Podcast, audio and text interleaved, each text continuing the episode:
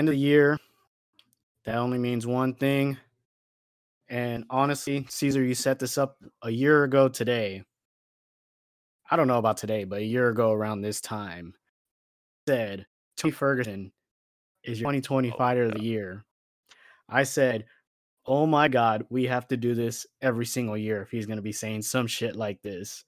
And so, Hey man, I stand by that. I still stand proudly by that. Tony Ferguson was a great option. We still talk about Tony Ferguson today, uh, so I don't take anything back. But yeah, do we I'm down. really though? Do we I don't take anything back. Hey man, if that's the standard, I'm always going to be taking things back. So you know, I just stand proudly by it.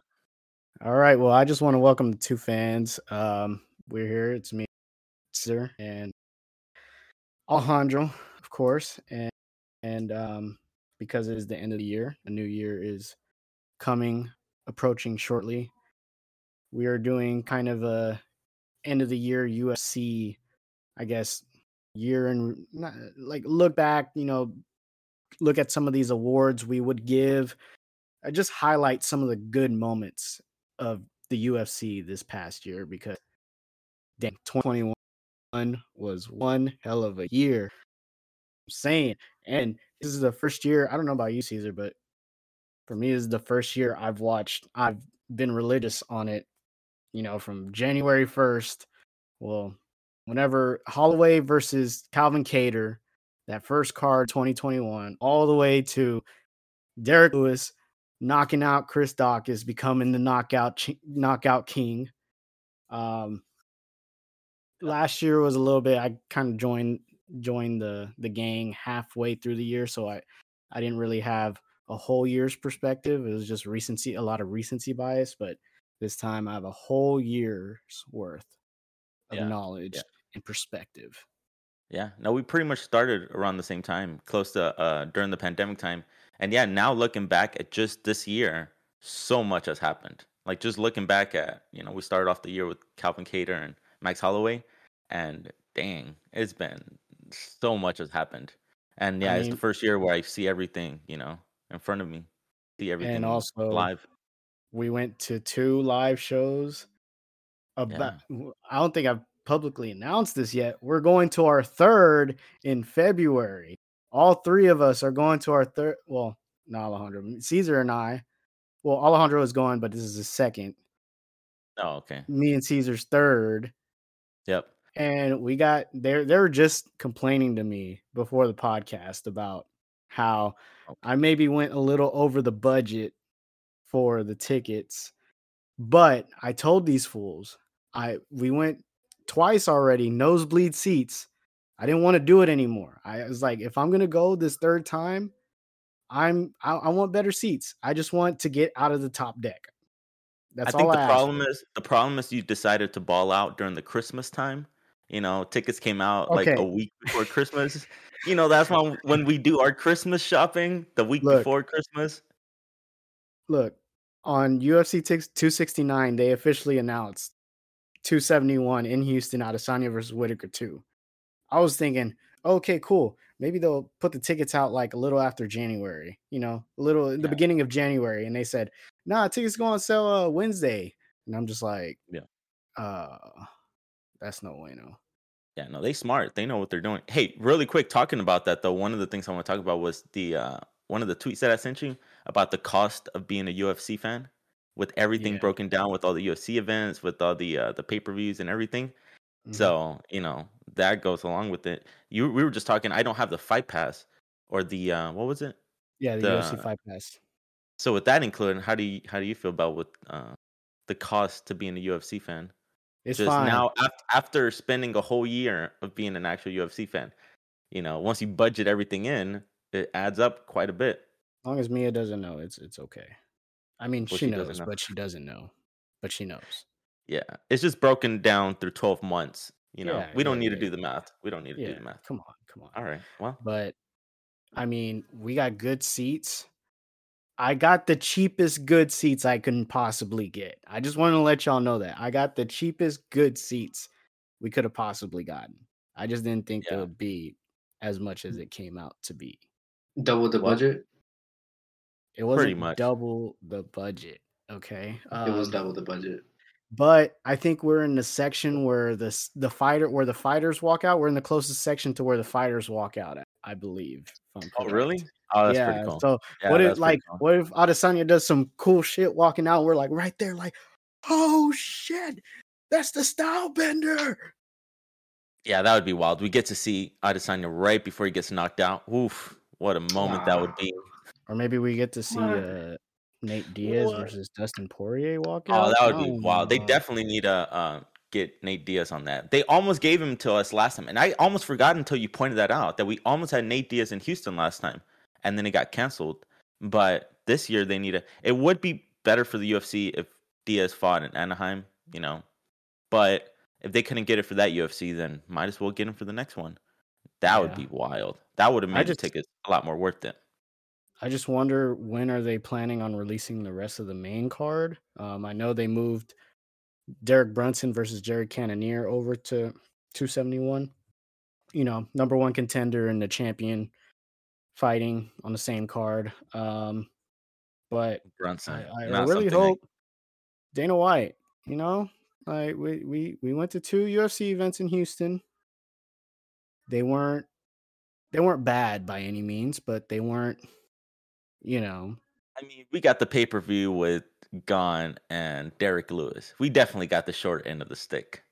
So kind of got somewhat of a short end of a stick when you got pay per views like UFC 269, 261, 268.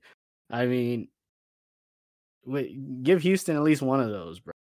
Yeah, no, I- especially on I actually definitely- this one. You can make it all up in this one since we paid more money for this one than yeah, the other two. Let's make it up on this one. But I mean, where I mean, where where we do we want to start- yeah, we what, can what start there. Do we want to start with? No, let let's let's we have a list. Let's uh, go down the list just to well, if you want to call it a list, I got a series of text messages. se- there a we go. series of text. It's that's a list. All right, yeah, you're right. You're right. All right, all right, all right. Here we go. Here we go. So, first things first. Knockout of the year, 2021. So, for our four finalists, and we're just going off of what the UFC has as their finalist because I honestly like when they released that video of like I think it's DC, Jon Anik, uh, uh, what's his name, um, English guy. Fuck, why is it leaving me? Um, we can move on. Bisping, Michael Bisping, oh, okay. and they usually have somebody else on there, but they have their little round table of them discussing all of these awards and whatnot. And some of them, I'm just kind of like, huh? And some of them, like, yeah, you right, homie. But that's what we're going off of. So, knockout of the year, Kamaru Usman, knockout over Jorge Masvidal. So that there's Jiri Petraska, the spinning spinning elbow against uh, Dominic Reyes.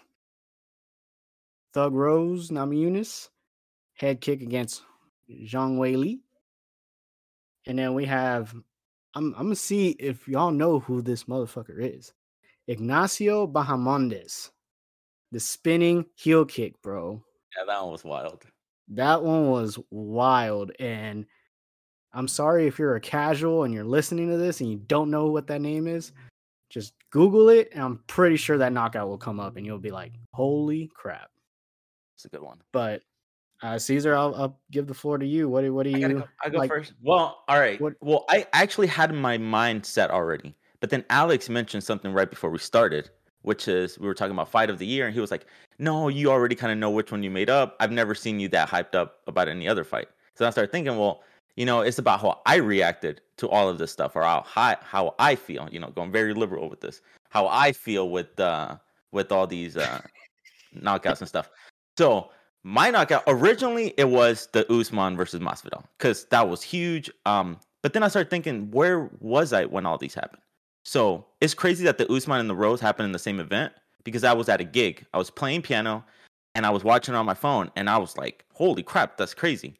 The Prochazka and Yuri fight, I was at a bar watching on my phone, so I was like, "Man, that's pretty cool," but I didn't really get the full effect on it. And then Ignacio, I didn't really watch it live, but I was like, "Man, that's pretty cool." The one knockout though that just came into my head that to this day I still get giggly about was Dustin Poirier knocking out Conor McGregor the first time.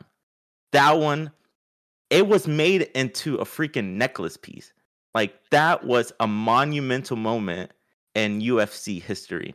And I didn't really think about it until now, but for me, to this day, I still get a little giggly when I think about that fight, uh, that knockout. I just, I love that moment when just Conor McGregor's just because it's just everything around it. Like Conor McGregor was just planning on steamrolling Dustin Poirier and moving on, fighting uh, uh Pacquiao or moving on, and he got knocked out. And from so that's why for me that knockout was beautiful. And I didn't. It's not really like a knockout, like a one hit knockout where you're like, oh, but it's just everything around it because it, it wasn't just a decision. Like he didn't just beat him. That wouldn't have been as big. It was the knockout. But if you don't want to go with that, it'll probably be Usman Masvidal. But it is the Conor McGregor knockout. It's yeah, yeah, yeah. That all I heard moment. was all I heard was I didn't watch any of these other ones. What are you talking about? Conor, but I watched Conor McGregor get knocked out, so this is my knockout of the year. Oh, calm down. Do you know I watch all of this stuff? I watch all of this like like a thousand times. But to this day, like there's no there's no other knockout that has created far more emotion emotions. Even the the other one would be Masvidal because it was great to kind of see him after all the talk that Masvidal has been doing against Usman, calling him pillow hand, uh, all this stuff, and then to get knocked out by him. That's why that was my option. But there's no other knockout that has made me just feel empowered like the Conor McGregor knockout. That was just a great moment. And it's I almost forgot about it because it was it was at it was the first pay per view of the year. But right now, when I was looking back through everything, I was like, damn, that was a knockout that has with and it will withstand the it will withstand time. It will be talked about for years. That knockout. No. If Dustin would have beat Charlie Olives, yes. But since Dustin got choked out by Charles Oliveira, it kind of makes it makes I mean, Conor McGregor look worse. It it because he got beat twice. Diminishes. Okay, first of all, second one, say July two fifty seven was a doctor stoppage. I don't know why you don't understand that. He didn't get knocked out. Just wait till we move on. Stoppage. Just wait till we move on to move on to some of the other lists. You're not gonna like my my choices. But yeah, no, you're right. Yeah, if it, it definitely would have made it more exciting, you know, if if you know if he was now the champion, and it would have helped McGregor. Like, oh yeah, I got beat by the current champion, but it wasn't. And if we remove anything besides like we're not really talking about what Dustin moved on did. We're talking about one knockout. If we take out everything else, just the knockout. For me, seeing McGregor on the floor after that knockout was but the greatest moment. Every, I thought you taking Yeah, exactly. Like we're just we're not speaking about what Dustin moved on and did or like yeah, everything that led up to that knockout and the knockout all I hear is I don't like Conor McGregor and he got knocked out and it was No, you're just a Conor McGregor dick uh, you know, ass kisser and you're just you don't like you don't like that my moment was seeing your boy on the floor. That that's hey, what I'm dude, getting from this. Bro, it happens to the best of us. All you gotta do Exactly. Up, that's what we're talking about. But it's not knockout of the year. I like, dude, like what? It was a knockout of the year for I me. I probably name 10 knockouts that I would put over that one. One of them being I can Derrick Lewis over Curtis Blaydes. Yeah, I feel like that's one. more that, knockout that of the year. But it's not as monumental. It's not as the story around it. Everything that rev- like nobody watched that for years. Now nobody's gonna watch that for years. You know, we're talking nope. about the Conor McGregor still... knockout, like that knockout, because it wasn't just Dustin beating him. It wasn't the footwork. It wasn't any. It was the fact that he was like the the referee had to step in because uh, Dustin was beating the crap out of him. Like he knocked him out. It wasn't like a one hit knockout where he like you hit him and then he's on the floor like some of these other ones. But it was a knockout and it was a knockout for me. Like it was the first one of the year and for me to still be a little like damn that actually happened, you know, that yeah, dude, come on bro. I know you don't like it and it hurts your soul. And I know Charles you're you're crying inside. Knocking All out right. Michael Chandler is more. Yeah, yeah, that one was another good one. That's another good one. Yeah, that was another good option too. But still, like, let me be me, bro. I know you don't like my options, but because it was Conor McGregor on the floor. But hey, man, that was a monumental knockout in UFC history. All that right, changed the I, course of everything. The world Now- stood silent when Conor McGregor was on the floor. That's how monumental that moment was. Yeah. You don't get that with anybody else. Bro, hold on. First of all, the the there was more buzz and all this hype you're putting around 251. I think it was 251, right? No, it wasn't 251. I'm tripping. I- It was, 261. it was it was the first one I don't, rem- I don't, I I don't know. know how We'll- we'll the- get these the- yeah, fools the- be. I don't know how these the fools fir- it be was, uh, remembering It was Conor versus Dustin two. That was my uh, knockout. Conor of the year. versus Dustin two. Conor versus Dustin three. There was way more monumental and buzz and all this stuff. There was way more hype to that than Conor McGregor versus Dustin Poirier two. No, it, Conor McGregor was gonna steamroll him. Conor McGregor was just running to the finish line, and Dustin literally stopped him in his tracks with the knockout. Like that was the moment. That was like Con. Like there's even when they're about to like decide the winner, connor looks back at Dana and he's like, he kind of shrugs his hand, like, "Damn, man. I guess kind of like, man, like our plans are thrown off. I guess you know it happened. You know, kind of thing. Like Dustin was just just something that they were just gonna go right past him. And that's why, even the second time around, the third fight, if somebody got knocked out, it'll be like, all right, well, they've already gone one and one. You know, they've both been knocked out. Conor McGregor had never been knocked out. Like there was just so much revol- That's why the the close up would be Masvidal. Masvidal had never been knocked out. Masvidal had been talking for a while. It was a rematch. Uh, you know, all this stuff.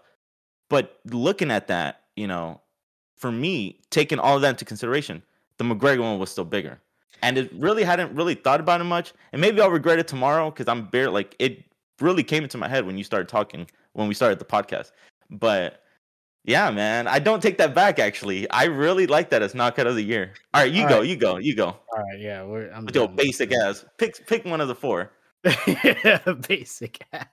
All right, so I mean, the way I'm thinking about this, as far as these four nominees, Kamaru Usman by far had the biggest monumental impact. Like that, first of all, that card was crazy. It was it's part of the one of the events of the year. So card was crazy. Um and it was a great way to top off the main event. Um nobody expected it really. Uh we know, you know, Kamaru Usman has been improving under Trevor Wittman. I mean, he he finished uh Gilbert Burns, but this is street Judas. Is that what Colby is that is, is that what Colby calls Jorge Judas, Masvidal? Street yeah. Judas, uh, Street Jesus, Jorge Masvidal. You know, this guy doesn't go down, or he doesn't this mythical jargon or whatever.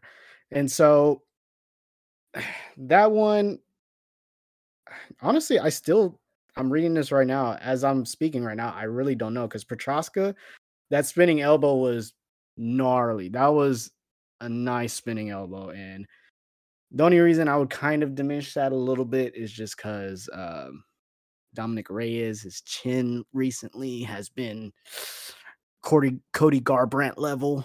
Just saying. That spinning that that elbow would have killed anybody. Yeah, that, that was that was crazy. was mean. You know, Thug Rose with the head kick.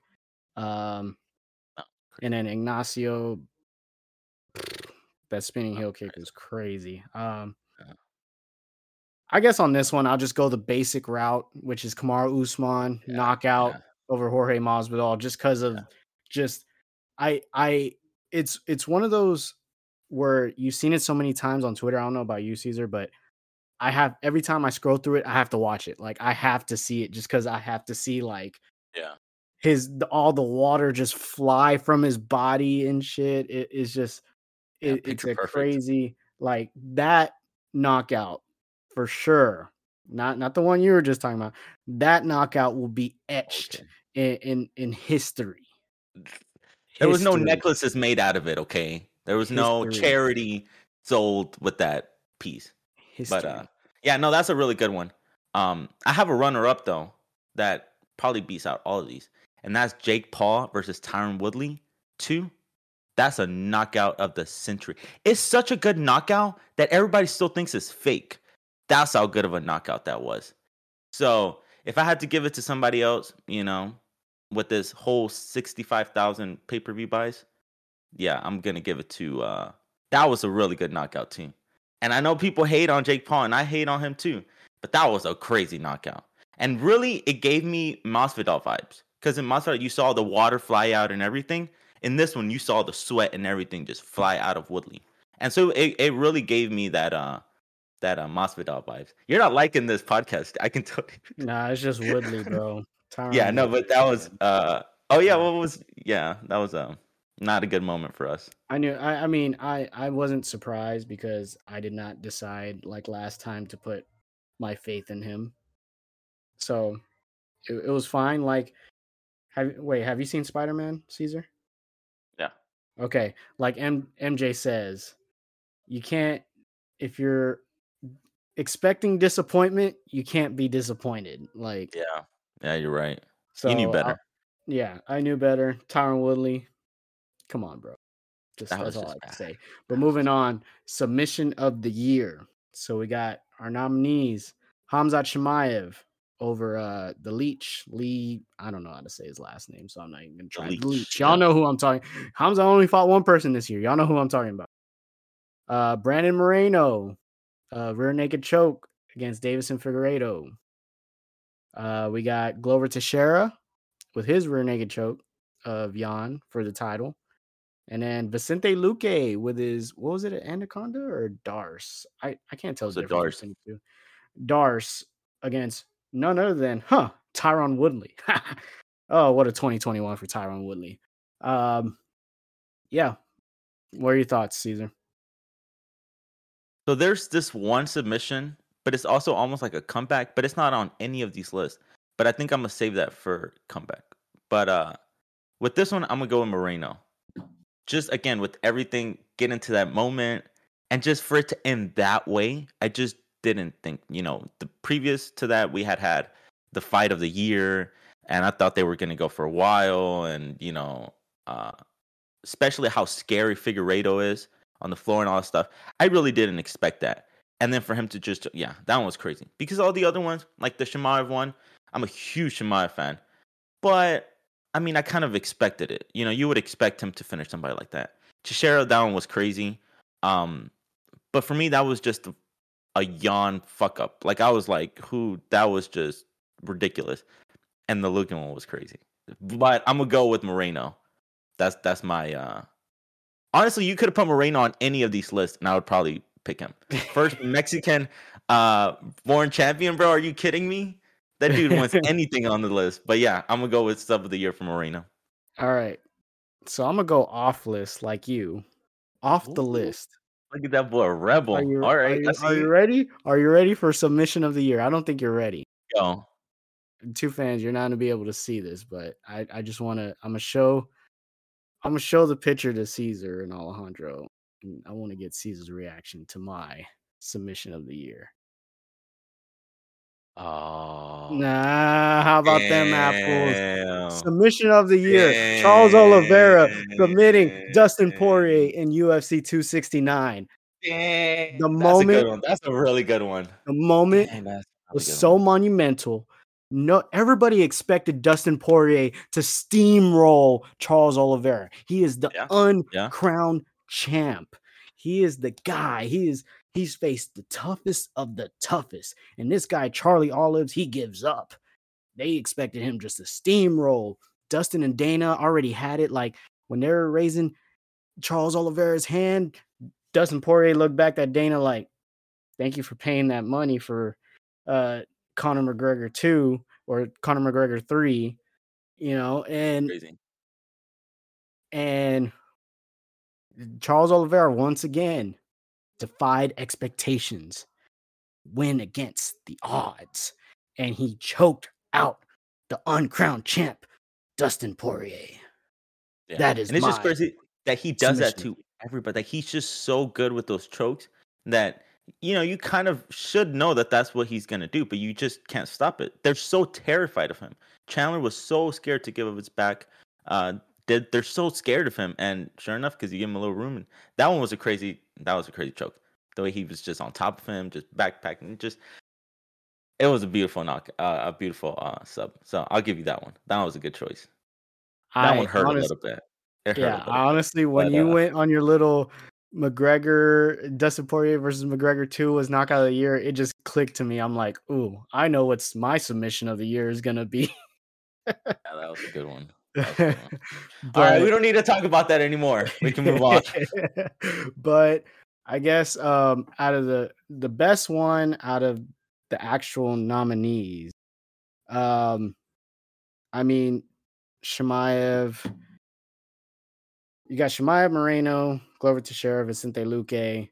Honestly, I kind of take Teixeira's out of that. I think it's the weakest of the four. I mean, I know he won a title off of it, but Yan tapped in like 0.5 seconds.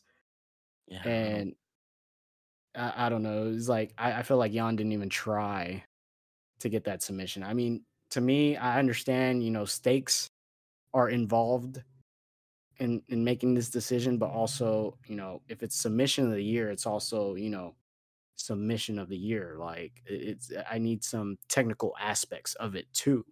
Yeah, like you want like yeah, you got the better of them. You submitted like you tricked like, them, you beat the chess game. But that one was just almost like the other guy tapped, like he just gave up. Yeah. And for me, it, that wasn't really like you didn't submit him. The other guy just kind of gave out on you. It's the equivalent of Julianna Peña's yeah. submission over Amanda Nunes. Are we going to give that submission of the year? Like, come on. Yeah. Like, it's an impressive win. Yes. You know, it's a crazy upset, but a sub, like you didn't really submit him. They just gave out on you. So, yeah, I get that. Good, good point. So, um, honestly, for me, it's between Moreno and Luque. And Tyron Willie got knocked out by Jake Paul. So, Damn. I have to go with the boy Brandon Moreno. Damn, what a way Brandon to take Moreno. it. How are you gonna take that from Luque, bro? But Luque is still a beast. Luque yeah. is still a beast. I'm waiting for his fight announce next fight announcement because that dude's he's gonna face Kamaru Usman. If Hamzat doesn't beat him to it, he's facing Kamaru Usman for the belt. Like yeah. point blank. Yeah. Man, they should, maybe they should fight each other. That'll be fucking fantastic. That'll be fantastic. But overall, no list involved, Charles Oliveira submitting Dustin Poirier is my 2021 submission of the year. See, Conor McGregor didn't get submitted this year, or that would have been my mm. submission of the year. Okay, yeah, we'll move on. But, but, moving on to 2021 comeback of the year. Once again, we have boy Charles Oliveira. You could have put him on there twice because the same thing happened to him both championship fights. He gets oh, put yeah. down and essentially quote unquote 10-8 in both first rounds of his fights, but we're we're gonna mainly talk about the comeback of the year is the one against Michael Chandler, which we saw live in person. It was crazy. It was crazy. But um, Charles Oliveira versus Michael Chandler comeback. And then we also got um, Anthony Fluffy Hernandez versus uh, what was his name? It was the jiu-jitsu legend, the jiu-jitsu legend guy, uh, Vieira Vieira or something like that. Um, crazy. Uh, Julian Marquez, the Cuban Missile Crisis, one of the best nicknames out there. Cuban Missile Crisis, versus uh, when he came back versus Pitolo, I think that's his last name, and then Merab the, the dude, I don't know how to say this man's name, ba- Bali, ba- Balishili or whatever. Him versus Marlon Moraes. Yeah, yeah, that was a good um, one. Go ahead. I'll let you go first, Caesar. Um, man, I don't know. Uh, they're all okay, but they weren't anything crazy for me. Probably the biggest would be Olives because we were there in person. Uh, and you know, nothing beats watching it in person. So that would take my uh my comeback of the year. But there was one that again, now looking back, like all the feelings that I got, uh, I don't even remember because I haven't really rewatched it. But Clay Guida Guida, ver- this last one that he had, where he Ooh. was essentially out. yeah. He was essentially out. The ref could have stopped the fight at any moment. And then he came back and the guy was just so tired that he couldn't even brace his hands. And he submitted him. He submitted him. And like I don't know why that one was because the other one's essentially the same story where cardio won. You know, the grappler wore himself out. And that's kind of the idea with a few of them. Um, with Fluffy and stuff. That's almost kind of the idea. They wore the other guy out. But Clay Guida for me was just because you wouldn't expect it, even going into that second round, the uh the the Badanaws were completely against them. And it was just a weird it was just a weird fight to watch. And so that one I haven't really rewatched it, so I'm gonna go back and rewatch it and maybe I'll change my mind. But that one for me has still kind of stuck out Besides Yeah. that one, that one for me is the biggest like grappler upset where the grappler got submitted and wasn't expected. There's a few other ones on the list. Olives though was, you know, Charlie Olives. He literally changed the tide of the fight in a second. You know, he was completely down and then came back the second round and one punched and finished Chandler. So that one's good. But Clay Guida, that was uh, as far as comebacks, that one's a great comeback. Yeah, off of this list, bar none, it's it, it has to be Charles Oliveira versus Mike Chandler because that was the the strap. It's for the title. There's no. I know. I, I feel like in this specific, you know, comeback of the year award that you're giving out or honor, I feel like more than any of the other ones, the stakes have to be one of the highest measurements on who gets this award. That was a title fight. Yeah, it, it, it's a title fight. You came back in a title fight. It's not like you just came in, won, boom, boom, steamrolled. Yeah, you're the champion. Cool. No. Um I would I, I like your, you know, honorable mention, I guess you could say the Clay Guida. I remember that one. That was crazy. That was crazy. Um another me- one I would actually mention on here that I actually watched was well, I watched honestly I watched all of these. Um the Puffy Hernandez, Fluffy Hernandez one was. I I didn't realize it at the time how crazy it was until they started explaining everything, how like just what the matchup was, and that's when I realized, oh shit, man, that's that's crazy. He submitted a jujitsu legend, Yeah, but yeah. I think the one the the one that really actually sticks out to me was Merab versus Marlon Moraes because I was watching that shit like, oh, okay, this Moraes is back on top, bro. He's about to finish this dude off. Ref, where you at? Where you at? And next thing you know, I'm like, oh my god, how many punches has he thrown in a row and Marlon Moraes hasn't responded? like, so that was a crazy. Yeah, yeah. it just and the it was so close to being finished so many times, and he just kept moving a little bit more, and it just kept going and going, and that was a crazy uh, just switch of uh, punishment for each person. So that was that was a good one.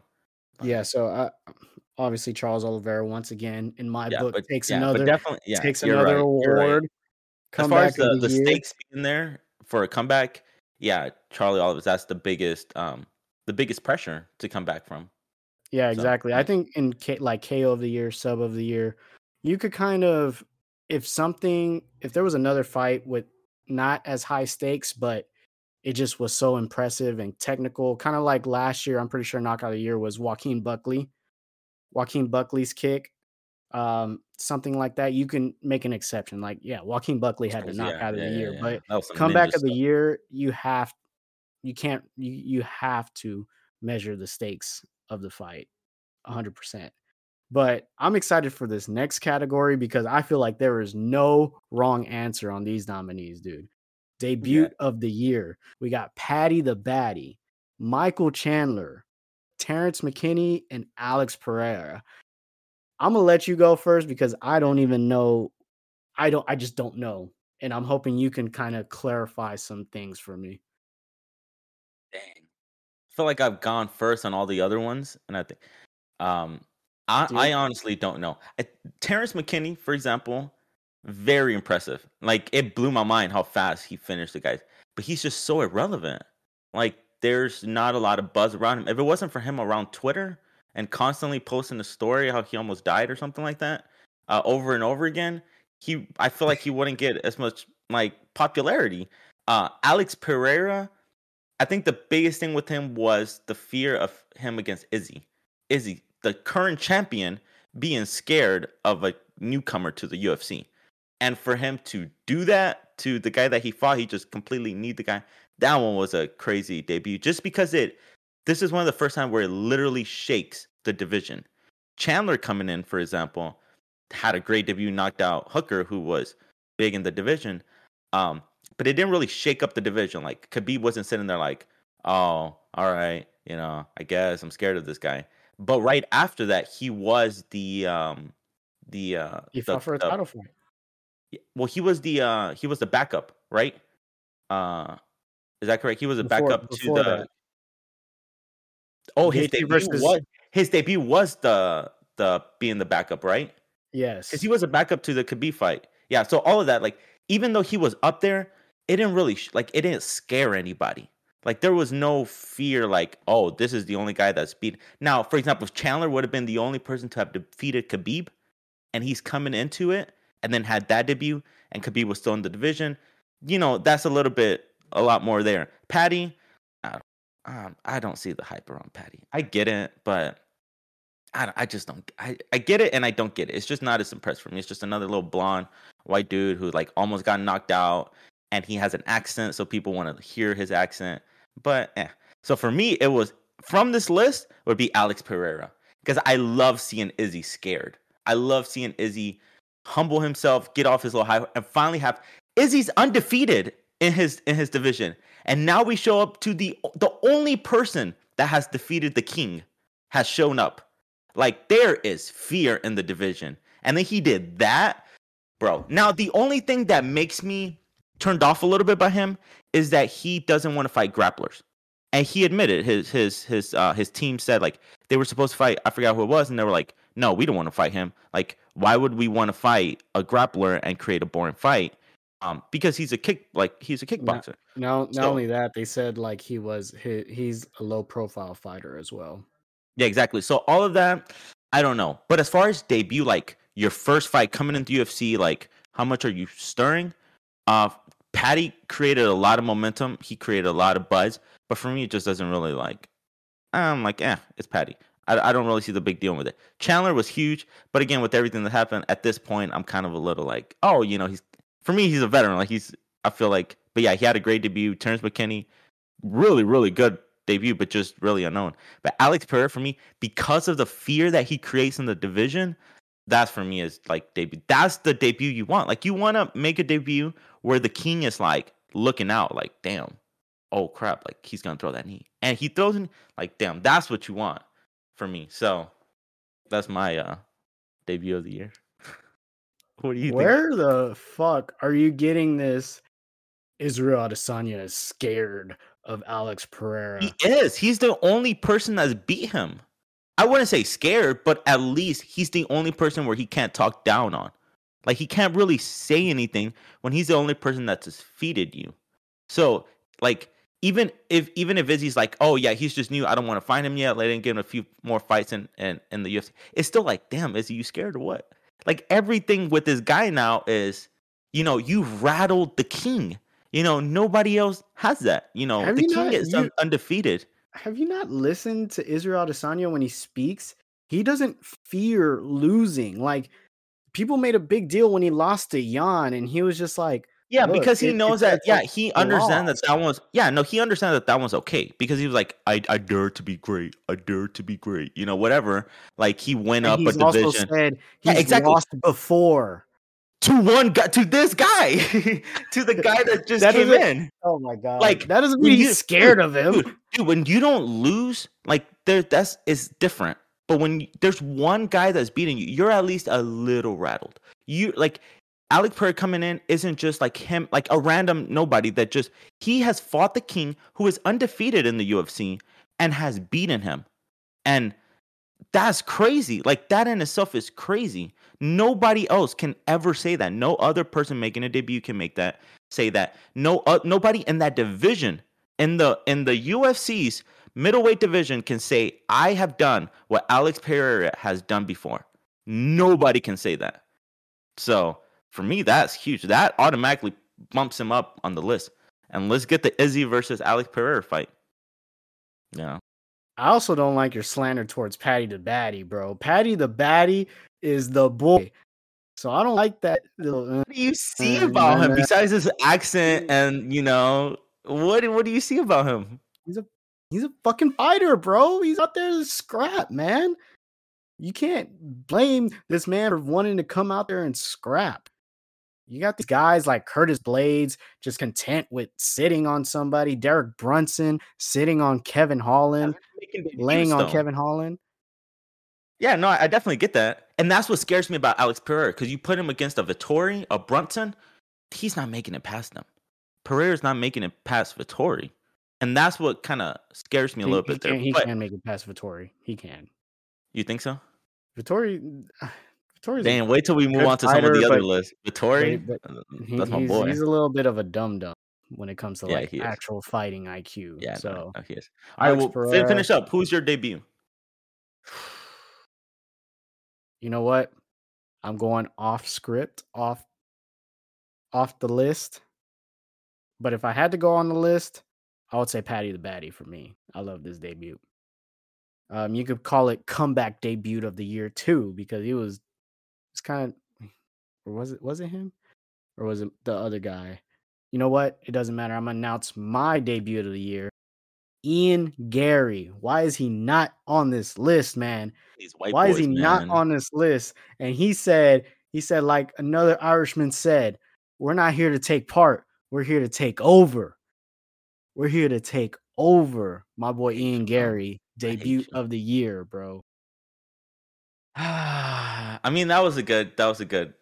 It was a good um debut, but I guess your story for it. I mean, there's nothing special about him. He's just an average fighter that comes from Ireland, and he's good. But you know what else is there? you know, Average fighter. he's not. He's like the nobody's like the champion is not going to fight him. The champion is not there's and there's no buzz there. Nobody is claiming for him. Like there's no fear of this guy coming into the division. Now it might bring in a lot of money. This guy coming into the UFC for the UFC. Like he's probably going to be a star. He's definitely gonna. He is gonna be a star. That dude. Like when I saw him, mm. yeah, he had you got, little, you got you got to just remove all the future stuff, all the outside. It's just it's just the pure fight. Who had the debut of the year? You got to remove all the all the he's the king is scared. Da da da. That has nothing to do with the actual fight. Yeah. No. Well, we're talking about debut, like your first, you know, your first coming into the UFC. Stick to each point, bro. We're talking about now about coming into the UFC. Uh no, I, I mean, yeah, you you are right. Paddy is probably the biggest one on the list, uh, Ian, but they don't they're nothing crazy for me. Like they're just average fighters who are gonna blow up, of course, but you would expect it. Dude, you get any little white dude with an accent that can kinda win, you get the Sugar Seans, you get the all these guys you know, you're it's it's Sugar a for doesn't even have an accent. Yeah, but he's this little white boy that's beating out all these unranked people. Uh, do you honestly think that Paddy can can be a champion in that division or Ian? Like, do you think their debut means anything to the UFC I think besides they more are money? the future, bro. They are they are literally younger than us. No, like, stop acting like no, I get that's you. I get normal, you. That is, that is a good like- point. That is a good point. No, I get what, you. I what get you. I you get you. you fanboy over Chase Hooper. What what is he? A- Hey. A, a white boy? That with dude, curly that dude hair crazy. does That dude crazy Like, though. Yeah, that dude crazy though. Uh, You but just no, I you get you. I get you. like they are the future. you don't like the Europeans, bro. I I I I got it now. I don't like Conor McGregor, and you're still like, no, you are right though. They are the future. Um, but the the the list wasn't future potential fighters of the year. You know, it was debut of the year. And if you really think that his debut, Ian's debut, his performance was a lot more impressive than some of the other guys, then I guess I'll give that to you. But you know, no, that is a good option. Um, but again, it's just another white boy for me. Doesn't really do. I don't see anything impressive there. Anything that rattles the competition or shakes things up or changes the status quo. That's what I want to see. Alex Pereira doesn't change the status quo, Yeah, bro. he does. He No, he makes the doesn't. king scared. The reigning undefeated king. That there's literally no competition for it. Right now, there's no competition for Izzy. Who's he gonna fight? Literally, and like we don't have anybody for Izzy because he's undefeated and he makes a mockery of these guys. But somebody just showed you, up. Hamza Chimaev will have a title shot before Alex Pereira. I definitely. Now see you that. want to talk about somebody that I shakes definitely up? see that happening. I did because Izzy's scared. But and you're right. I definitely do think that. But I don't Because even think Izzy's Izzy's, gonna be. I don't even think Izzy's gonna be the champ to fight Pereira. You we might get an Izzy Pereira for like a title eliminator. I definitely see that. That would. that's probably what's I- gonna I- happen. I, can't. I can't imagine Israel Adesanya without the strap. That's just weird. Like Exactly. So this guy showing up is changing the status quo. That's what I'm trying to tell you. Like that's what I want. I'm tired even of. with even with him coming in, he's not beating Israel Adesanya, bro. he might not not get the fight. He might not get the fight because he's irrelevant, and Izzy would never like. It would be dumb for Izzy to take the fight, but it would probably be a lot more competitive. Alex Pereira is not irrelevant. If you follow the sport, you know who Alex Pereira is. They're just like you. They're like, oh, Izzy scared? Let's get him on. Yes, fight him, Izzy. It's relevant. Yes, total He's on the list. He's on your list. Your Ian dude isn't even on the list. So obviously, this Alex Pereira is making a bigger splash than your dude. Uh, but I think that's really the only thing. Like it just he's the only guy that has beat Izzy. That's really the only buzz about because besides that, he's just a big ass dude that can fight. You know, there's really Michael no Chandler but- was a form, was a champion in another. yeah, but he hadn't beat the undefeated Khabib. That's what I said. If if Chandler would have been the only guy that had defeated Khabib, and then Khabib came in and been undefeated, Chandler coming in would have been a big deal because it's like, damn, Chandler is the only person that has beat Khabib. You know, man, maybe now we have some competition because Khabib can't fight anybody else. But that wasn't the case. He was just You a former champion. You know who Chandler hasn't beaten though? a Charles lot of Oliveira. people. Yeah, he hasn't beat. He hasn't, yeah, Yeah. yeah, no, he hasn't beat a lot of people. He's All beat right, one right. person. He beat one person All right. so far. Event of the year. So we got UFC 261, Ah, you're gonna hate me. UFC 267, 268. I swear to God, if you say Conor, if you say Poirier versus McGregor 2 for event of the year, I am gonna come to this computer and backhand you, bro. There's no, way that is your event of the year. No, no, no. But can. I go? Do you want me It's to go not Conor first time? McGregor. It's not Conor McGregor two. You want me to gonna you want you want to go? Okay, okay. Okay, it's not Conor McGregor two. It's Conor McGregor three. Justin versus Conor McGregor three for me was the event of the year. And again, again, dude, going back to what Alex told me, like this is about how you feel. And bro, for me, that was the greatest event of my life because it was the first event that I had in my house too. Where I had a bunch of people, you know, we had a cut like we were cooking, we we made grilled fajitas. Everybody there was there to watch the fight. And even there was a lot of people there that were casuals because that's the only time people come out to watch UFC. Uh, they were like, man, there was a Tai Tuivasa fought that night. Like there was a lot of good fights, and it was just an overall really good night. That, and I've said this before on, on other podcasts. Nobody else would create that feeling or that that event if it wasn't for Conor McGregor. Like most most of the people that were there in my house that night were only there for Conor McGregor. And once the fight started, 99% of the people there went for Conor McGregor. I was the only one that was going for Dustin Poirier. So just as far as events, that was the um event of the year for me. It was a great remember, event. I remember you saying to me, "Is this what it feels like when like the Super Bowl, like people talk about the Super Bowl and stuff?" Like I'm kind of like, Dude, like it was the first time where like everything like I have been waiting for this moment. I know the history. There were people coming over, like I was planning food, the time, like everything was it was gonna be like a, a night of watching fights, which I've never really had that. I've had some people come over for some fights. I've had like I've gone out to watch fights with friends. Like I've done all little all types, but this was like a almost like a UFC watching party. I've never really had that, and I don't think I'll have that again until McGregor fights again. Like I don't think like the next fight that I'm super excited for would be like Shimai versus Usman. Which if I told a random friend like, bro, come watch this fight, they'll be like, who the heck are these guys? And Gaethje versus Oliveira.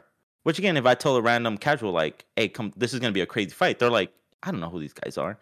But McGregor, it could be McGregor versus uh, anybody, the unranked, freaking nobody. People Tony will come over.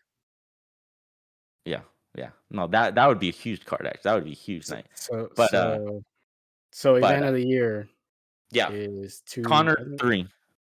I don't remember what it was. October, July, July, It was like in May. September, I'll find it. 254, 264, 265, 264. 264. 264. Okay. July 10th. Yep. We had Tai Tuivasa, Gilbert Burns, Sean O'Malley versus Kris Moutinho was on that card. You know, Mhm. over it was an overall great night for casuals. So I had a great event that casuals. Um, There you go. the only thing I would knock on that one is the actual main event. Yeah. When you have these this kind of competition for event of the year, that main event result, it, it- it's a big one, and that main event, you know, doctor stoppage, be it ending like that with him breaking his leg, really blows. Um, so 267 is just off this list. I don't I mean I love don't get me wrong, I love 267, but it is fucking off this list. You just throw it away. So really it's 261 versus 268. Um 261 is the one uh Usman versus Masvidal 2 that was in Florida, which you talk about like atmosphere and everything like that. The first event, the first sporting event since COVID with a live crowd, like a full Oh sold out crowd. Yeah. And talk about memorable from the get go. That shit was memorable. Anthony Smith kicking, kicking Jimmy Crute and just his leg just going out. You had Chris Weidman freaking break his leg against Uriah Hall. Crap. You had- yeah, you're right. You had uh crap. What what other fight was on there? I know I know the two Valentino. championship fights. It was Shevchenko, wasn't it? Shevchenko Shevchenko dominating, Yeah. dominating Andrade. And then you had Thug Rose with the head kick. I Yeah. am the best. I am the best. And then to top it all off, the cherry on top, the fucking knockout of the year. You had Usman just totally meme Jorge Masvidal, just absolutely just highlight reel stuff. You can't, I mean, I don't, I don't know. Like, I don't know if you get any better than that. I remember just the whole time watching that card, just goosebumps. I was like, oh my God, there's a crowd. Everybody's going ape shit. It, it was, it was, I, I just, I don't know. I mean, 268.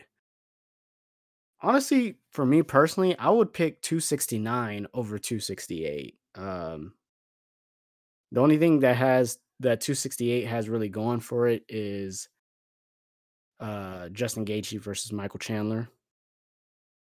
Um, other than that, I mean, it was great fights. Don't get me wrong, great fights on that card. But as far as just the whole thing surrounding an event, like you were talking about, Caesar, I'm gonna have to go with UFC 261 because I, it, I still, I still get goosebumps thinking about it. Watching, sitting there, watching it, just being so excited, like it, and just how I've never seen a main card that just absolutely delivered.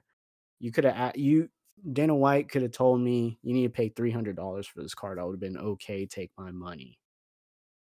If with that card, um, I just feel like it kind of sucks for you because I feel like you would share the same sentiment, but like you said, Yeah. you were at a gig, so you I kind of just. I, watched. I it- was watching on my phone. you watched it on your phone and i feel Yeah. like you just you didn't get that full just i had my freaking tv bumped up all loud hearing the crowd go like woo woo Yeah. and i'm just uh it was it, Yeah. i mean i think i gotta go with 261 me Yeah, no, personally that was a that was a really good one. Because even watching it on my phone, like there was so much going on that I kept like showing people, like everyone around me. Everybody kept crying over my phone. You know, I was watching it. If I was playing, I had it sitting there, and I was like, at some points, I would just stop. I remember the Thug Rose one. I was playing live, and I just stopped playing, and I was like, "What? The, what?"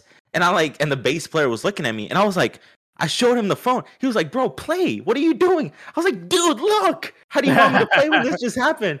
And I kept playing, but like afterwards, I kept rewatching it, and yeah, even from just seeing it like that, I got goosebumps. It was, it definitely delivered. So you're right. Good one. Good one. Still stick with mine, but yeah, own. uh, I'm, I'm gonna give the the the chair, the throne, or whatever. I'm gonna give the room to Alejandro for a quick minute to share our sponsors for. Oh wait, we don't have any sponsors. Anywho, no, I'm gonna give the the room to Alejandro. Talked about a lot here. I just wanted any thoughts on your end, Alejandro, about anything we just went over. I don't know, man. I I hate to side with, with Caesar on the on the the McGregor one, but remember your reaction. You we saw the the McGregor one together, dude. That that had to be the knockout, man. You went nuts. You went nuts. It's because you were you weren't there when Usman knocked Yeah. out Masvidal. You weren't No, there. No, th- that was a good knockout, but but it's a good point that that like your reaction to the knockout. I wasn't. Nobody was expecting that. Like that that that was the unexpectedness made that so much greater than. Man, that was a good one. Did- No one just- expected Usman to Nice. flatline Yeah, yeah. I stiff mean, board Masvidal.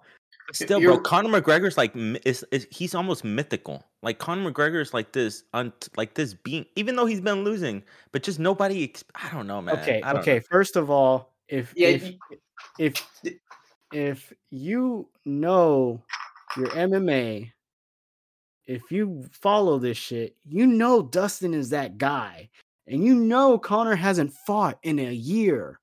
You, you- like even though yes, you know it was it was crazy. Like oh my god, Dustin knocked out Conor. But if you know and you follow the sport, it's not the most unexpected thing ever because you're just kind of like Conor hasn't fought in a year. Your Dustin left or- nut that Conor would have won that fight. Like But he he- would have yeah. everything. he just has that aura. Like all the casual fans watch that fight. There's just this aura to him, bro. Okay, Like first of all, he didn't have that was- same aura when he was over there. Like, hi, Dustin. Uh, you want to share the the hot sauce? yeah, yeah, yeah. We're both champions. Yeah. So don't even tell me about the aura because he No. didn't have that shit that that for that fight. I don't, I don't know. It's just I didn't think that big of that moment until like Caesar brought up like man, just watching it like the whole like everything around it. It, it was that was a lot of, that was a bigger moment th- than I remember it. Like that was that was huge. Like the whole just reaction, everybody's reaction. Yeah, that had to be up there. Stopped one was good. The world stopped the day Conor McGregor got knocked down. Like, And I was pissed. silent. I was pissed. I had bet money on that one, so I was like furious. Because Man. man. I was not guessing that. So I- I'm gonna have to give uh Caesar props on, on bringing that one up. But See, I got some good. So. Yeah, any, yeah. any, any other thoughts? That's the only thought you had. no, but I, I do really agree with you on the man seeing that one. I was I was out seeing that one, dude. That was insane. That really had to be that knockout, dude. That was insane. The whole card, the whole card, insane. All right, I got some questions for Alex. Did he really have to do something? The the sponsors or something, or were you joking? No, no. I was, it Okay, I got a question We- for Alex though. we I want wish. I want it, I want you before we get to like some other stuff. I want I have some uh I thought of uh a new choice or like a new uh voting thing. I want you to choose which is the most uh embarrassing moment. So one was Vettori, one of the fews that I thought I don't know if y'all can think of more. Was Vettori when he took the pictures with the shorts backwards? That, That was was pretty bad. funny. That was funny though. Uh when uh when there was the whole Miley Cyrus thing, Julian Marquez, Julian it was, Marquez. That when Yeah. that's when he completely won that fumbled. comeback of the year fight. Yeah, completely Yeah. fumbled that whole thing. Uh, I also thought of Diaz slapping Leon and just completely embarrassing him, and then Costa missing the weight. Uh, just and just saying like that's essentially your problem. But they were both Yeah. on the same night. So, are there any other embarrassing um moments just from the UFC or just funny moments like that? Because I just for, the only one that I thought was Vettori, and then I tried to think of other options, but that one was just embarrassing. I know this is this is happened in 2020, but I still can't get over. Sign the contract. I want to fight. Sign the contract. We must fight again. I know it was 2020, but still, it was fucking funny. I don't know what it is when these fight Israel Adesanya, they just turn into freaking Yeah. jokes. I don't know what it is. They forget they forget how to put on their shorts. You talk about fear. Don't even know how to put on his shorts. That's fear. I just I just don't get how that happened. How a lot of people like let it go on. The guy taking the pictures, the people standing around him, him himself. That's what made it funny though, Like- because it wasn't just like a one second thing. It was just And like, then it got posted on the year. Like Yeah. th- they were edited. They went through the PR team, yeah, the media account, uh, social manager. it went Yeah. through so many people. and that's one of those things. Was once you paid attention to it, you just kept looking at, it, you just kept laughing about. It. That was a good. That was a good one. You couldn't unsee it. Yeah. Uh, I can't think of that- other stuff like that. And that's why Yeah. right now I was like, man, I wish I would have put more thought into this. Could have thought of some other stuff like that. Uh, Yeah, I don't know There- about there like was another embarrassing though, but but like the, the one that that was just like, damn, that was funny was the whole wine thing, because uh, whenever Oh, Izzy does the whole like the the reacts, like you know he, he's always talking shit, and it was funny because like he he does those like like little snark like stabs at him, and just like oh he was probably drinking too much wine the night before, so That that that was probably my favorite one. Okay, I have another one. I put oh god moment. One was the Weidman leg snap, like oh Ooh, oh yeah. god moment. Then the Tony not tapping moment, when Tony wouldn't tap to the armbar. That's an oh god moment, bro. Don't first give me that of look. all, first Don't of give all, me Dude, that that, was insane. That Oh, was That was insane. that was like oh god, like come on. hold because on. everybody watching was like, oh, it's about to break. Yeah, Dude. it broke. It broke. It went the Yeah, completely the yeah you way. hear the snap and everything, dude. That was insane. Hold on, hold on. I just want y'all to know. First of all, I feel like I'm speaking to two casuals here. Caesar, you know this is 2021, right? That happened in 2020. Damn, you're right. Was I still end? like it though. I still I'm still gonna keep it. All right. The other one was like the Conor leg break, and then the Holloway Kattar beating when he just beat the crap out of him for five rounds. Or how about Or more if you can think of some, or some other or more moments, specifically when like he oh said, god moments. "I'm the best boxer in the UFC," and just like Yeah. hit Yeah. him and weaving his punches without even looking at him.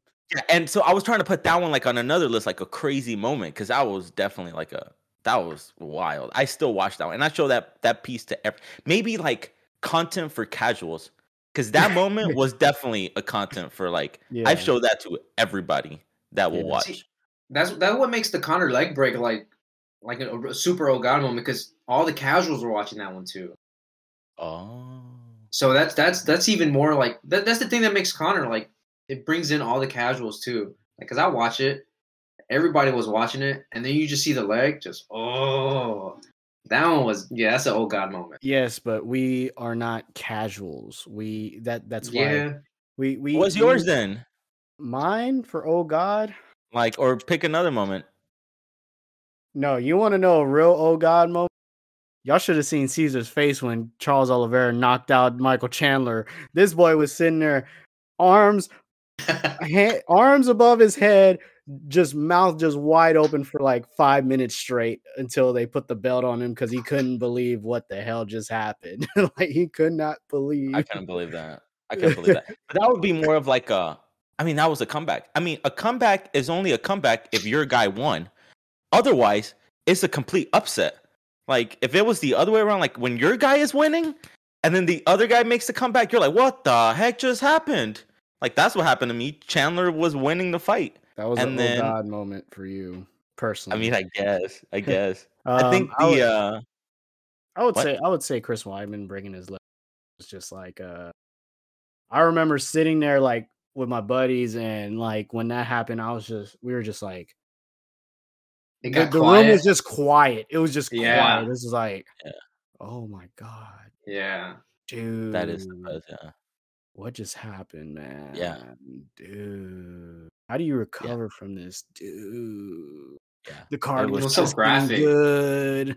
Yeah. I was at a gig. I was at a gig again. It was that same event, and I showed it to, and everybody had that reaction, like, "Oh, what?" Like everybody freaked out with that. That was a crazy moment, and uh, oh man, I was shaking a little bit after that. Like I just kept. It was traumatizing. That was a traumatizing moment. Got any other ones? right. Uh, well, I'll put like why fights, like why. Uh, one was Jan versus Izzy. That's where the thought came in. Like, why did they even like some of the? Well, hold on, I'll, I'll explain. The other one was like Belal versus Leon, uh, with the eye scratch, and it just ended that way, and it was just like a complete waste of time. uh, On my birthday. yeah. Moutinho versus O'Malley. Uh, I don't know if that one was on there, but that one was just I don't know what that fight was. Uh, and I couldn't think of any other more. But the Jan versus Izzy, I just I just don't think it sat well with the light heavyweight division. The fact that Izzy got this chance to fight Jan and just kind of slowed down the whole division. Uh, and a few fighters have said that, like if it wouldn't have been, and I said the same thing. I was like, this is so dumb. Why are we doing this? Uh, Izzy should fight people in his division. Jan should fight people in his division. Otherwise, abandon the uh, belt and go up like Jon Jones did. Um, but uh, it just slowed down the division. Then he lost, and now Jan is out for a while. Don't So for use me, that was just like Jon Jones as an example of something good. He abandoned the belt because he has he abandoned the belt before COVID, and he is still yet to fight. That's why he abandoned the belt. it's been yeah, it's been a while since Homeboy's fought. But uh, but yeah, that, for me that was my why fight. Like, why did they have this fight? Like for me, it just didn't make sense. And I guess that was like I don't the, know uh, how many times we have to rehash this argument. But we're talking about the sense. year. That's why we're rehashing arguments. What? This, it made sense. I tried at the time in the middleweight division. There was no one for no one, and Jan. I mean, Glover Teixeira was there, but like, still. I mean, I think if I remember correctly, Teixeira fought decently recent to when uh uh when Izzy and Jan fought. I don't know. Look, Yeah. if you're Jan, I think it's just more. you, you take that fight, fact. like why not? Yeah. And No, yeah. Izzy had nothing else to do in the middleweight because he was waiting on whoever, whomever, to just the for the division, the division to just advance in some way, for him to get the next contender. And And like I, I did say this, like it made sense, but it's only after the fact. He lost, and so now we're just kind of we're back to square one, and we just wasted time. That's kind of my idea. Like it was just completely a waste of time. If Izzy would have won, then yeah, it would have been a monumental moment. You know, all this now we like, oh, we have another double champ. Like, what happens now? But he lost, and because he lost, now we're sitting there like, okay, well, Jan has to wait it out. Izzy has to like it. Kind of like ev the both divisions took a step back because that's what happens. And it sucks that he lost. It's after the fact. I know it. It, it probably if he would have won, I probably would be speaking differently. But he lost, and because he lost, it became a complete waste of time. I don't know how many times I have to get this through your brain. He did not hold up the middleweight division. There was nothing. Well, if anything, he did hold up the light heavyweight division. I feel like if not at this point, we would have had like one more fight. I think we would have had a Yuri fight by now. after after what Glover did to Jan. I feel like everything should be absolved. Like Yeah. What Adesanya that- did not delay anything. At least Yeah. he gave he gave Jan an actual title defense before he just went and just Yeah. pissed it all away. You think you think if that Jan, the one that fought Izzy, would have just gone ahead and fight uh, Glover Teixeira, it would have ended the same way? Who Never knows, know. right? Yeah, you Who never know. I feel like that's the fight that should have happened, not the fight that did happen. And I feel like everything would have moved on. Like then Yuri would have had a uh like we just would have been a little bit more ahead. We did take a step back. We're still good because A style you know- bender hater. a little. But I'm not really a hater on him. Honestly, I'm more of a hater on his management. I've never been a fan of that Eugene dude. Um and stuff like that. But uh but no, he's he's cool. But uh all right, that was that was it. That was the only No, things I um, had. he- he's cool. Wait, you didn't enjoy the the Moutinho fight with Sean? Yeah, but it I didn't mean, really it- make sense either. It, there was, I mean, it was completely one sided and stuff, but It was it was taken pretty last minute. entertaining. Yeah, yeah, it it was was pretty last minute. entertaining. No, it was great. Yeah, it it was fun, but we're like, yeah, it didn't really do anything. And I don't know. I don't really know what I'm really thinking about for this like group, like this topic. I just put like why fights, and for me that was just like, why did this fight Yeah. happen? Like they're not at the same level. Like we knew what was going to happen, which was Sean was just gonna put a beating on this guy.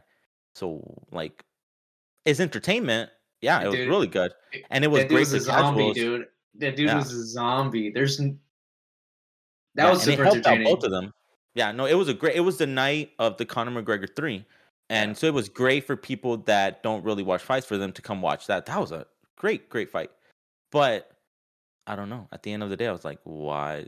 You know, nothing would have happened either way. But it was great. It was a fun. So I don't really know what I'm thinking about for this overall. Because then the Belal versus Leon fight, that was just a complete waste of time. That was the most pointless. Like Yeah. that was just a complete waste of time. And so uh now they need to run it back, or that will like if they run it back, now we have history. Now that fight makes more sense. There's some story there. Now there isn't. Uh, if there isn't a fight, then and then I was trying to think of something to put Giannis versus Costa fight in, because for me that was just one of the most fun MMA Twitter fights that we've had. Like the build up to that was just such a cool, um, like social media moment. Like everybody kind of, I don't know, I haven't really seen that before To where they got bumped up to the main card because of it. because of social media. Yeah. So I don't know what what like what that would be under or what would be more fights like that, but I don't know of any other ones. That one was great, where both guys are likable. Um, yeah, I, I would agree. Uh, but let's get down to the final few categories. Um, I guess we'll start with uh, let's do fight of the year. You know what I'm saying? Fight of the year. Now, since there is no nomination, few we're kind of just going off the cuff, and fight of the year is very um overwhelming. It's a it's a loaded question because there's a lot of fights, especially in 2021, and eh, sometimes you just forget about some. But my fight of the year, for me, if my name was Cesar Castaneda, it would be Du- Dustin Poirier versus Conor McGregor 2. Look at this boy. Uh, Damn, you took my answer. um, fight of the year. I saw on ESPN, the ESPN MMA, they gave fight of the year to Volkanovski versus Ortega, which, huh? I don't think so. I mean, maybe round three of that fight is round of the year, but fight of the year, that's a one sided. Um, you might as well put Holloway versus Kattar for fight of the year. Um, Oh yeah, good point. but me personally, I guess I don't know if this is recency bias slash I can't really think of all the fights on the top of my head. Michael Chandler versus Justin Gaethje. I mean, I I, I mean, is there any any Yeah. any other fights that can compete with that? I mean, please in, in, inform me because that that's all I can think of. Yeah, no, fight of the year. no, you're right. You're right. Uh, I think they really gave it to the other to Ortega versus uh, uh, Volkanovski because it's just almost too predictable. It's it's almost too easy to give it to Gaethje versus Chandler. But when if they did their thing, bro, they did their thing. They went out there. We knew exactly what was going to happen, which was it was going to be a great fight, and they delivered. And you shouldn't hold them accountable for that. Like, oh yeah, you know, we expected that from them and because everybody thinks that's the best fight like we need to give it to somebody else. No it was um it was a great fight. I think it's fight of the year. I don't think there's any other fight that can compete as far as for it being a great fight for casuals a fight for mainstream for uh it was full of action. There was going back and forth on both sides. It was scrambling. Uh it was bloody you had uh chandler just walking forward taking hits uh this was a completely diff- uh, different level of fighting this was like a a very technical gladiator brawl. I don't know. It was just they just went at it. There was It was- no It was so good. The fight that followed them was also an absolute banger, but the crowd was just like, you know, we used up all our energy from last, last fight. and no, for me the rest of the night, like the rest of the night brought came down. Like that was the same night Canelo fought. Uh like after there was so much adrenaline during that fight that everything after that was almost like coming down from it. dump. it it couldn't it it never reached that same level again. There was other adrenaline rushes throughout the night, but that Chandler and Gaethje fight the entire time, the 15 minutes, uh, it was action packed. And I'm glad that it was the way that it was. It wasn't it would have been five rounds, maybe it wouldn't been the same thing. Um, but it, it was three rounds, it was perfect, and it was just filled even at the end, we got Chandler just jumping around, doing random stuff and you know, overall it was uh it didn't disappoint. So yeah, fight of the year by far. Not even That close. one, that one was a fun one to watch with Caesar, dude. That one was fun. Yeah, that was a great one. Yeah, yeah. Caesar was, great. losing it. And it was Ah, funny That was uh even on the the fights after that, the the commentators they would say this would be a great fight if it didn't come after the Gaethje fight. Because, dude, the the other fights were really good fights, but you just couldn't compare, dude. You Yeah. just couldn't compare. no, they That even lost fight. I was we were watching after Gaethje, like I had to sit out so- a couple like the next fight, like where Yeah, I just had you- to like calm we were- down. What? We were watching the other fights, and you were just like, "Wow, I can't believe that." yeah, I was just sitting there still just thinking about the previous fight. And I had guests over and I was just I would try to talk to them a little bit and it was just there was so much adrenaline. There was so much with that fight. So yeah, by far, fight of the year. Not even close. Okay, dude. um yeah, so I guess we're all on that's a unanimous decision right there. That's why I like to call 30 27, 30 27, 30 27. Um so now let's go to the female fighter of the year. I'm gonna put this out there because I think it's such a joke. ESPN named none other than Julianna Peña as the female fighter of the year. I don't want to even touch on that because that's some Caesar shit right there. That's all I got to say about that. I I think I would prefer I would rather take 2020 Tony Ferguson fighter of the year rather than Julianna Peña 2021 women's fighter of the year. Um but for me personally it's honestly between Thug Rose and Valentina Shevchenko. Um let's see. I know Thug Rose fought twice. Zhang Weili had that highlight knockout. Shevchenko, how many times did she fight? She fought uh Maia, Jennifer Maia. Was that this year or was that last year? All right, let's just go backwards then. She fought Andrade. Um, she fought Lauren Murphy. That was another one. I feel like she fought three times this year, but I might be mixing up the end of last year with it. Um, Alejandro, whenever you look, whenever you find that out, let me know. Um, she might have only fought twice. Um, but I think for me personally, if Valentina only fought twice, I'm gonna have to go with twice. Okay, so I'm gonna have to go with Thug Rose, just cause. How do you? I, I, I mean, trust me, Valentina Shevchenko is the greatest woman fighter of all time. Yeah, I'm gonna say that right here, right now. Amanda Nunes, move over. Valentina Shevchenko is the greatest woman fighter of all. And she's so great that she she did not win this award in in my eyes because she did exactly what she was supposed to do, which was be great, which is what she is.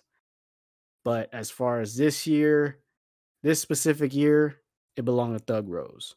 Just the moments she had from, you know, I'm the best, I'm the best, I'm the best, going out there and head kicking KO Zhang Weili, and then coming back and fighting her again, going five rounds, had to go the distance, had to dig deep, get pull the grappling out of pull out the grappling and whatnot. Um I just I you you, you got I for this year, I just got to give it to Thug Rose.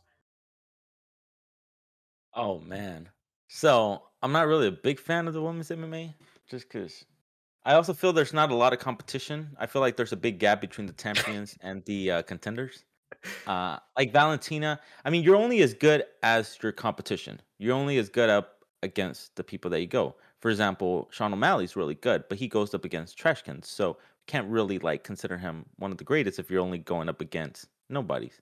Now, if you dare to stand up against the king, if you dare to challenge the two-time division champion and you call them out on their BS and say, I'm gonna beat you, and then you do exactly what you say you were gonna do, that uh might be the fighter, woman fighter of the year. So I get the Julianna Peña. And just because I'm not that sold on a lot of the women's MMA department, I think it's most of it is a joke. Um, uh, I I do kind of agree with Julianna Peña. I feel like there's a big gap between the champions. I feel like there's a very small amount of very elite women's MMA fighters. And besides that, the rest of them don't really hold anything close to them. Uh as far as in the circle, I believe the champions are Shevchenko, Rose. I think they're they're up there. But besides that, the the gap between the competition. So Shevchenko, I wouldn't give it to her just because I feel like she doesn't hit competition. And when she does, like against Amanda Nunes, she folds. You know, she doesn't really. But if she goes up against the freaking waitress from Waffle House, of course she's gonna win, and she beats her down. Hold, Um, hold your horses. Nama You hold, hold your she was a bro. previous champion that she was a previous champion. So now she comes back like, oh yeah, now I'm I'm ready now. I'm really ready now. Okay, you were already a champion. Um, you weren't ready then, I guess. You know, do we just believe you now? And it's very hold on, impressive. hold on, but once you've already once you've already gone to the top of Everest once, getting there again is just not as impressive. Um, now Amanda, perhaps the scariest human being as far as women's MMA. The by far, there's the best in, in the other divisions like Kayla Harrison are scared of her. Like the the only way you can prove that you're the best women's M- uh, M- martial artist is to beat uh, Amanda Nunes. That's the whole deal with Kayla coming to the UFC just to fight Amanda to truly see. Now, You can argue had- that Shevchenko beat Amanda Nunes, bro. Come on. You can argue a lot of things. You can argue a those lot of things. We're just going based on facts, bro. We're going based off stats and numbers. is, those judges screw Shevchenko, and she should have won. A split decision okay, was should have, could have, would have. All right, man. Should, no, no, no. Look, Uh, no, my thing, my thing, my thing, my thing is, I don't really know. Uh, is Valentina Shevchenko is a Black Widow. Yeah. Okay. Calm down. Calm down. Let me Widow. get my point across. Uh, she is Black Widow, though. It, it- yeah. No, she. I definitely think she has some type. She's an assassin. Like she has some type of uh, uh spy training or something, because she cannot be just a regular fighter. Um, but they're all for me. They're just really elite fighters. There wasn't anything crazy in the women's department. Sure, you know, Rose fought Zhang Weili and then she beat her. All that very impressive. But there was no other moment in women's MMA and in MMA in general, uh, like when Julianna Peña defeated uh, Amanda Nunes. And two, like I'm, st- I'm still shook that that happened. So, um, I'm actually gonna go with Julianna Peña for fight, and I hate her, bro. She's so cringy. I hate Julianna Peña as the champion. look, She's the I- cringiest champion for me. Like I, I hate her face. Like I don't like like when she stood on top of the cage and she did like that little ah, whatever moment. I was like, get off of the cage. You're did you embarrassing see the, the UFC, memes, bro? Did you see the bro. memes, bro? Yeah, With like the- it's just it's such an embarrassing thing to have her as the champion. But we also have Aljamain Sterling as a champion, who I don't think it gets any more embarrassing than that to have him as a champion. So for me, Julianna Peña, she did the impossible. She went up. She was David and Goliath. She stood up to Goliath and she said, "No, you are fighting me, and I'm taking everything that's yours." And she actually did it. And uh, I'm not that big on women's MMA just because I don't really like seeing them punch each other as much. Um, and it's almost like watching like the flyweight division. Like nobody really cares about the flyweight division and the uh, bantamweights and the feather because there's really not that many knockouts there. It's very technical. nobody cares about the. Just go. And then, but yeah, then you have the other spectrum, which is the heavyweights, and they don't last. They fight for the first 20 seconds. They give it everything they got, and then if nobody gets a knockout, then they kind of just stumble through for the next 15 minutes. You know, that's kind of the idea. That's why the 155. That's like the best little like because you have enough speed, you have enough power for knockouts, you have durability where you have enough cardio. You're not as heavy. It's a good little middle range. But the two spectrums, the heavyweights, you know, knockouts, but yeah, that's my issue with the with the. uh But we've talked about this extensively about the women's division, about the women's. Um, but I'm gonna go with Julianna Peña, man. I, I, I do think she did the. I think she did the the impossible. I think she really shook up the world. She changed the status quo, and I love that. moments like these are reasons why I'm glad that um we don't have a lot of people listening to our podcast at the moment. What you mean, bro? Because Masses need to hear the news that I'm giving them because it's the truth. okay, two fans, I wholeheartedly disagree with Caesar. I enjoy very I much enjoy like women's it. AM MMA. And they're fun. Apparently, they're- a lot doesn't- more than Caesar. I'm into it. Like everybody, like you like it, but there's just it's true. Like some divisions are more popular than others, and if it could be the top women's, the the top contenders in the women's, if they if they hold the main event for a UFC event, they're not holding a pay per view event. Amanda Nunes, the top woman, did what like ninety thousand views. It's not just ninety thousand pay per views. It's not me. I'm Right. just saying what you nobody wants to say out loud, but it's true. Like if there, there's Just- no comparison, and please then to, to be like, oh, You're, you're in a hole and you keep digging and oh, digging. We, we like everybody. No, bro. Like they're not as like they're interesting, but you know, you probably know five women from the the women's division. You probably know five of them, and there's like thirty. Of them. You probably on, know five, bro. Do- Okay, what- okay, I'm gonna tell you some names, and you're gonna tell Well, me no. if they're a UFC fighter or if it's a random name that I just made up. Oh, And I can bet you, and I can bet you, you can't tell me. let's, let's go. Do it. now. okay, all right. This, this is great. oh man. Th- Yeah, disclaimer. Uh, views uh said on this podcast do not reflect how uh, Slice Apples feels. Yeah, it does. It, it, it's how the world feels. Like there was even a moment. There was even a no. There was even a moment on the Bisping No. on the Bisping Stop. show. Like there was a, a moment on the Bisping show where the producer asked him something like, "Oh, you know, this uh Mackenzie Dern has fought. Which of the top contenders do you think she should face now?" And he's like, "Are you seriously gonna put me in the spot?" Don't know any other women's contenders. Give me the list. He was like, nobody knows the women's contenders off of the top of their head. He was like, why would you do that to me? And it's true. Like nobody can. Uh, but uh, but no, I, I get you. I get you. And it is. I'm just joking. All right, just can you stop talking, please, for once in your life? Just stop, okay? Just stop. I don't take anything back, low key. I know. really just stop. don't. I just stop. Just stop. Why you tripping, bro? I'm just trying to talk, but you keep you Okay, keep go going. ahead. Sorry, sorry, sorry, sorry, right. sorry, sorry, sorry. Go ahead. So, a lot of stuff you said there. Um, I enjoyed the women's aspect of MMA. I was saying. Um, Be a little ass as I'm just far as messing. I'm messing as- around. as far as the bantamweight and flyweight, there's a yes, there is a big gap between the champion and the contenders, except for obviously in the bantamweight co- division because the champion is Julianna Peña, so there's not that big of a gap. Um, but the strawweight division is by far the best division in women's MMA, and it has Name some three killers on on there. there. Name three people on there that's not the champion. I was gonna say, but I'm giving her any. I'm just gonna go down. Thug Rose.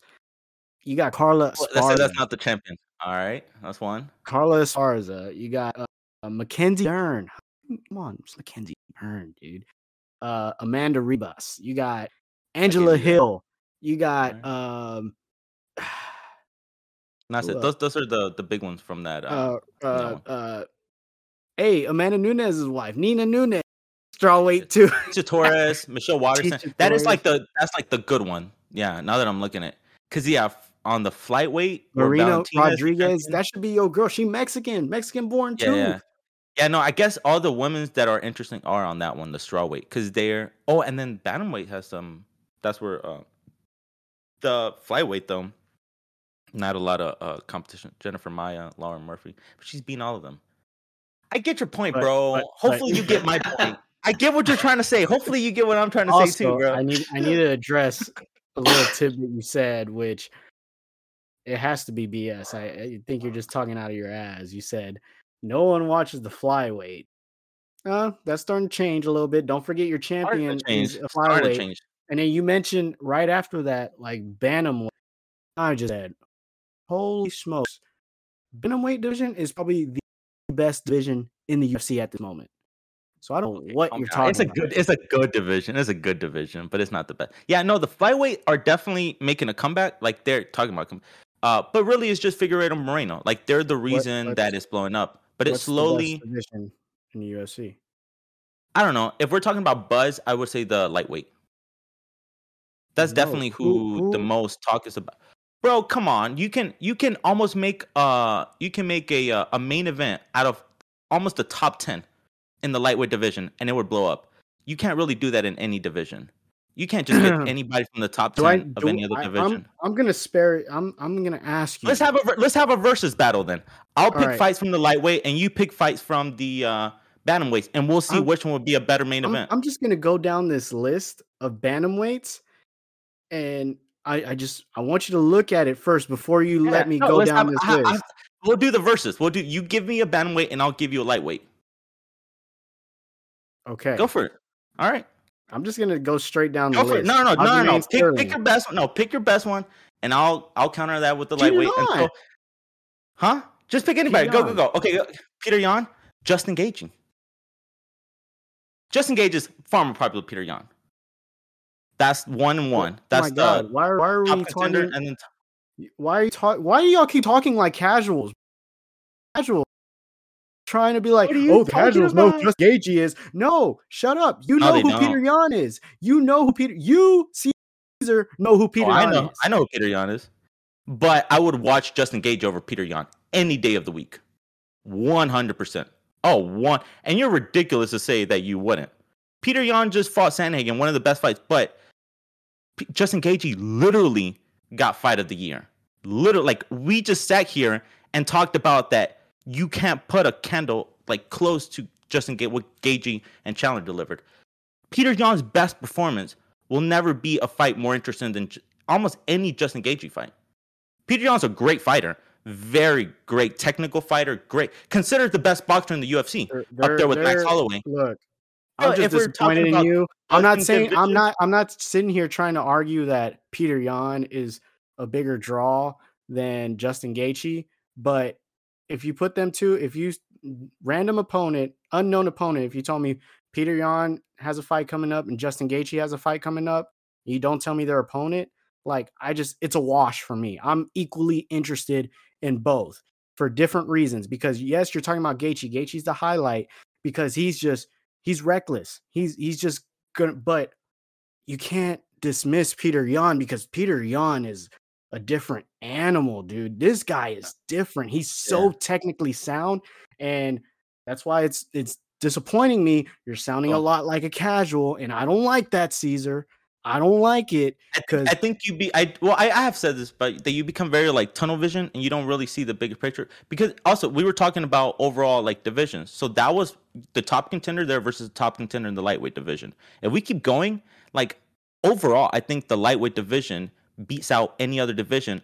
Could be casual, could be as far as technical fighting, could be as far as experience, could be as far, uh res like resume, how interesting the draws, the paper. you know what the crazy thing I is? I think the lightweight division is the best division. You think it's the bantamweights, and No, no. The crazy thing is the actual best division in UFC is the featherweight. So lightweight is maybe top three because it's li- featherweights, then bantamweights, and then you can just we can argue now, from there. now, okay. So now the question is, what are you considering like the best division? Like the most, like if it was like a brawl and it was like all fifteen of the featherweights versus all fifteen of the lightweights, uh, like if they were all to like get in like a gang fight, or like which one of them would pull more pay per views? Like, yeah, but but definitely they were all to be like or Bro, like okay, pound for first- pound, like for pound for pound. Are we talking about like the best fighters, or like just like the division with the most kind of like buzz? Because that's kind First of of where all, I'm it- at. It wouldn't even be fair if we went by pay per views because Conor McGregor himself would just like pull Conor the weight. McGregor was going like- through featherweight, but he was going through featherweight and lightweight. So I think they kind of cancel out at this point. I think he drew a lot at featherweight and like Conor McGregor. Probably more at late weight. current lightweight. division is lightweight. He doesn't count towards. He hasn't fought in featherweight in I don't God knows how long. He doesn't count towards it. But when I mean by best, I guess I mean deepest. Um uh so for example, what I like to say about the bantamweight division, you're talking about Sean O'Malley, unranked. You got Adrian Yanez, unranked. You see all these guys, these bantamweights, I get that. unranked, and you're Yeah. you're you want to see them fight. You Mhm. have these guys, you want to see them fight. Lightweight division is very top heavy. I'll give you that. The top five, top six to eight, nine, the top nine. Yes, you can't. I think one through nine, champion through nine, you you probably can't beat that anywhere else. But the featherweight and bantamweight division are much I get that. deeper. Yeah, one through definitely right fifteen, one through fifteen plus unranked, and you're just like, dude, these guys are so good. How is he? How are they not ranked?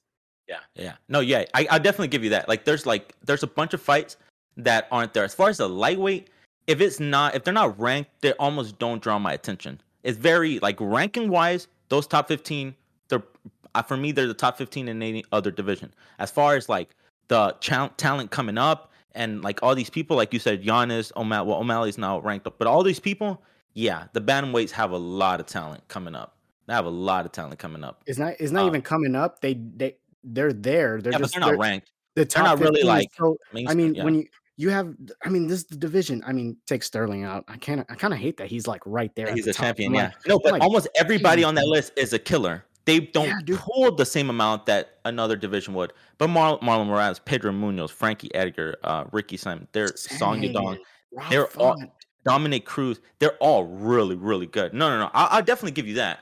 But if we're talking, I was talking more on like popularity and pool as far as yeah, casual, who are casuals gonna watch, uh, like all that kind of stuff. we are not a cares about. casual podcast. I, I Okay, Look, but you got to take everything we- into consideration. You know, we we, we don't- don't speak like casuals, but, but dude, if we're taking casuals into consideration, this whole this whole podcast would have just been about Conor McGregor. and like everybody does deserve. Like I'm not a big Conor McGregor fan, but the same way, like you can't punish somebody for being that good. Conor McGregor eats one of the reasons that the UFC is where it is today. It's one of the reasons that we're in the UFC. Like all every like kind of how Dana White gave props to Joe Rogan. Fighters be like, oh well, he doesn't fight. Yeah, but he brought eyes to it, and because of that, he does deserve the attention. Hold on. I think- do, you, do you see this madness? If you go to the lightweight division, when it has their pictures, my boy is disrespected. He doesn't have his picture with the belt, but yet they got Justin Gaethje with his little interim, cute little interim belt. Not even Oh. undisputed. Not even undisputed, but they got What the picture of him with his belt on the, uh, I mean, On I'm the on the UF website. on the U. Well, I'm on the app, the UFC app, Oh. but that Get off that Android, bro. Get off that Android. Get a real iPhone, on, bro. Come on, bro. Come, don't don't disrespect, me, like disrespect me that. like that. Don't There you go. disrespect me like that. But anywho, You- anywho, anywho, anywho, we got so sidebarred on that. Fuck. This has been this is starting to become a very, very long podcast. Be a very Hey, bro, the casuals are gonna love it. The casuals are gonna love it. Don't worry. no, they're not. They're gonna be like, "Well, Conor McGregor." Uh, Gary, Gary. That's what you Um, sound like sometimes. Shut the hell up. All right. Uh I think female fight of the year. You got Julianna Peña, you crazy. Yeah, um, have. I, I've said too much at this point that I have to just go with it. So, I can't go back all on it. Last but not least, 2021 male fighter of the year. Um Oh. I'm I'm I'm gonna go by the Caesar Castaneda, Caesar the one metrics that he established from 2020 in his fighter of the year candidate. My 2021 fighter of the year candidate. You're gonna like this one, Caesar. Kevin Holland, 2021 fighter of the year, baby. You know what? He three losses, a no contest. You know, he it it sucks. He got humped on, he got laid on a lot, but you know what? He never gave up. He never got finished. And the only time he good. did get finished was an illegal headbutt. And so it was a no contest. So it doesn't even count in the record book. So my boy never got finished, never gave up, still took last minute fights after losses. So if we're going off the Caesar metrics, you know what? Let's make it a an honor by itself. The 2021 Caesar the One Fighter of the Year. That's my 2021 Caesar the One fight for my actual Damn. fighter of the year. Damn. For my fighter of the year, actual fighter of the year, is none other than I don't know. I don't know if you're ready for this one. Then. My boy, the one only.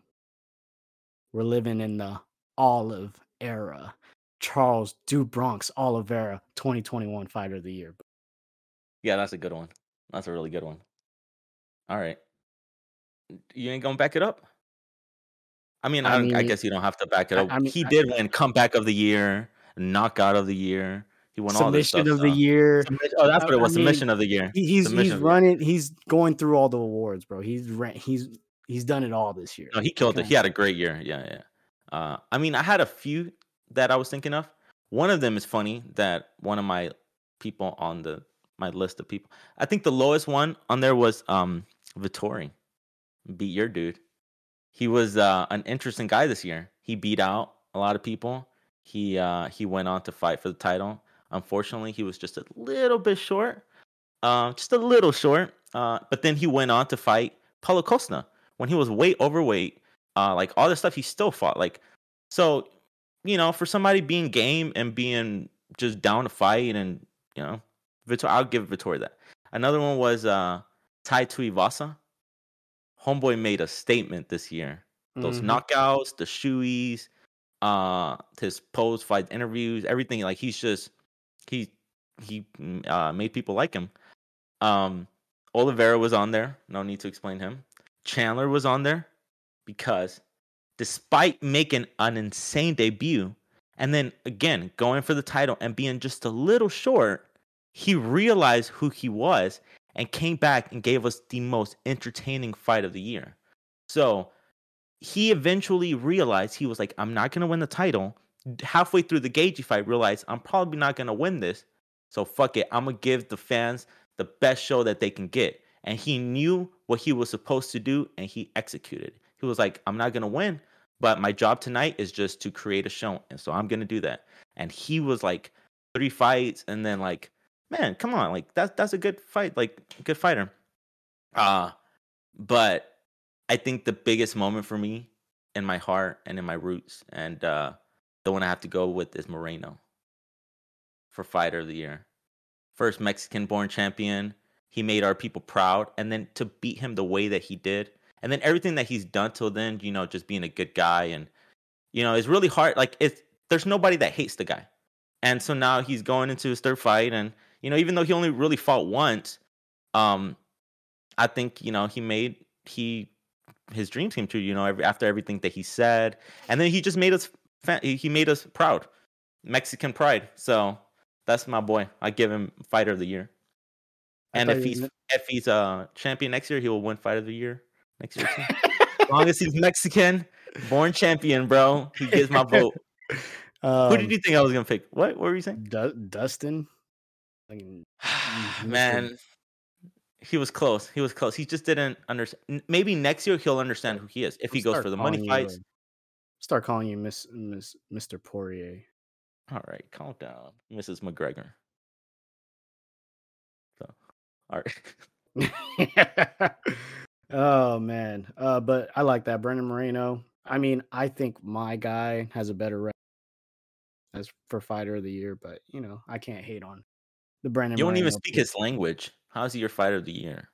I speak my boy's language. You don't. Speak I mean, yours. Portuguese, Spanish.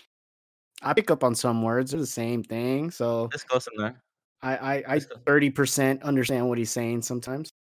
So Yeah, I get. I got a get you. translator for No, me. that, that's a good. He was a good dude. He's a good. He's the other good dude uh, that I would pick. He was like my runner up. hmm Um, but yeah, man, that that's crazy year. Uh, starting off 2022, January what was it 21st, I believe, or 22nd.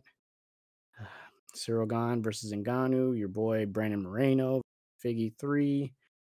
I honestly don't know what other fights are on the main card. I haven't looked that far ahead because it Yeah. makes me sad. I try not to think of UFC during this down period because it just makes me sad. So I, I try not to think about it too much. And uh, like I said, February 271, February 12th, the day before Alejandro's birthday. Um, oh snap! UFC 271. We will be there. We will be there and we'll be litty as usual. We got some great seats. I'm excited. Um, once they see the seats, maybe you'll get over the price tag of it. Um, Hey, we're gonna enjoy it. We're gonna complain the whole time. Complain, Yeah. expect complaining, but we're still gonna enjoy the shit out of it. There'll be a lot of complaining. A lot of complaining. We, every time we drink a beer, we're gonna complain about the price of the beer. We're gonna complain about everything. Just, just expect it, but we're gonna enjoy the shit out of it. yeah. Um, So some great stuff coming up. I'm glad we got together to before the end of the year to put in our votes, put in our selections for a great 2021 for the UFC for Dana White. Um, I know it was a great for them because they took a lot of our me and Caesar's money. A Uh, lot of our money. um, but yeah, any final thoughts, gentlemen, before we log off? Nope. Just don't uh, edit out my my speeches. Leave everything in. No, it's all gonna get cut. It's all gonna get cut. This podcast is gonna be like 30 minutes long. Yeah, it's just gonna be like, it's just gonna say, uh, me saying Charles Oliveira won all those awards. You saying Brandon Moreno is the fighter of the year, your fighter of the year. And that's Cut. it. That's it. Gonna- Sheesh. I wouldn't be surprised, honestly. nah, man. You know we got to keep it raw, raw for the for the two fans. One time for the one time. You know, we go in raw. Uh huh. Yeah. Um. But yeah, two fans. You know where to find us. I'm not telling you where because I might mess it up. But if you if you listen, you know where to find us on Instagram, Twitter, TikTok. Main thing is TikTok, man. Mm, TikToks are funny, bro. So go follow us on TikTok, Sliced Apples Pod, or Sliced Apples Podcast. One of those two. I get it mixed up. But yeah, until next year, you fans, Peace. stay safe.